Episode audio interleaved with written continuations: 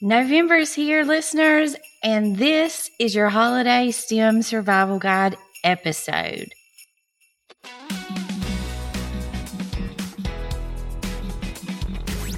Welcome to the iHeart STEAM Teacher Podcast. Science! Where teachers like you come for the best classroom vibes. School will be fun. Discover fun methods that engage with students to collaborate and communicate beyond their comfort zone with project based learning. It's all about the students. STEAM with style, creativity, and critical thinking in the classroom, while also turning up in the Teacher's Lounge with your host, Bonnie Kirkley. I've got an important meeting in the teacher's lounge. Now, full steam ahead.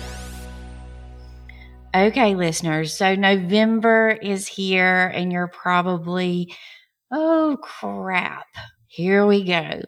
These days are hectic, they are busy, they are full of many activities, events, projects, meetings, different things, testing.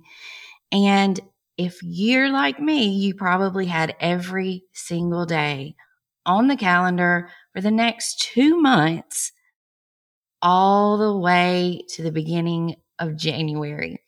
And you do this because you know that instruction is limited. Those days are going to be messed up by Christmas carolers coming, um, your Thanksgiving festivities, if you're having any. Testing gets thrown in there sometimes. There are so many things that your classroom will be part of, and it just messes up your daily classroom plans. So, you want to know exactly how many days you have so that you can do activities with your students, plan a project with your students, make an ornament, whatever it is, you want to know how many days you have. And generally, those plans get messed up, something happens, and there's one last minute thing here and one last minute thing here, and it may take away two days. And two days during the next two months is a lot of time. I always, always enjoyed creating a suitcase project with my students, and we would study different festivities around the world during the holidays and they would create items that they would put into their suitcases if they were on a trip.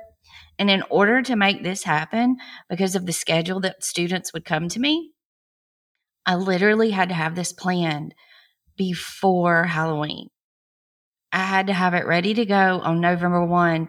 And we still, even if I got every single instruction day with no interruptions, we still maybe have to finish it later in January, eek, or have to go uncompleted. And it was so special to them because they would create and design these little souvenirs that they would um, get on a quote trip to a special place. But I really enjoyed this. It had so many elements into it and they took so much from it. But in the last few years, it's been really hard to do a project like that. So I've had to switch things up. I've had to change some of the projects that I've done, and I really didn't like doing that. I often had to get my calendar back out and really take a look at what time I actually had. And I often got the email that stated, please limit your festive activities to these three days in December. Well, you know, I felt like it's really hard to get anything done on those last three days. And you're probably going to have a party. You may have a white Christmas with the whole school. You, the kids are super excited. Some of them are absent.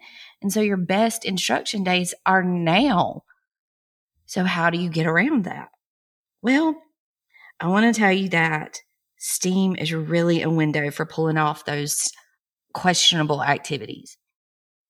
And I also want to encourage you to try your best to stay away from the cookie cutter, follow these instructions, ornaments, and Christmas projects. Allow your students to have this time to be creative and simply pitch ideas to them and let them use the engineering design process. Let them decide what they want to do. You know, a lot of these things that we make during this time of the year in the elementary setting and even in the high school and middle school settings become special mementos to parents and caretakers and even those children or those students that create them. And things that they actually design the whole way through without following instructions, you know, and everybody makes the same one, actually are more special to them. And maybe it doesn't look perfect. Maybe it didn't turn out the way you wanted it or envisioned, but for them, it was perfect. So I'd like to encourage you to try some things like that. I'm also here today to share with you some wonderful resources that you can use over the holidays to make it easier. So I don't know if you're one of the teachers that maybe has brought the elf on the shelf into the classroom. It's super insane. I would totally forget to move that thing every single day. And, but it looked like so much fun and kids are excited. And you know what? Big kids get excited about this stuff too. I got to thinking, what if this was more of an instructional activity and just so, instead of some kind of movement of an elf, you know, there was a little bit more to it and it helped me with behavior. So I came up with the Classroom Elf Science Investigation. And this resource has everything you need. It even includes a planner that will tell you exactly what to do on what days but it's great because it introduces your students to scientific investigation. It keeps your students more motivated and thinking about their behavior and trying to solve a problem. I love it. I love it. I love it. And it even includes lots of fun activities like a STEM challenge, a Christmas recipe, math, symmetrical drawings, different things like that. But it has everything you need. So I'm going to put the link for it in the show notes. And it actually will be on sale starting today. So you can grab it on sale. I have a few other things that I want to share with you. And one is Are you on the iHeart Steam email list? Because if you are, you're about to get a big surprise in your inbox. And if you're not, just go to iHeartSteam.com and sign up for the email list. Another thing is grab some of those no wheels virtual trips that are centered around the holidays.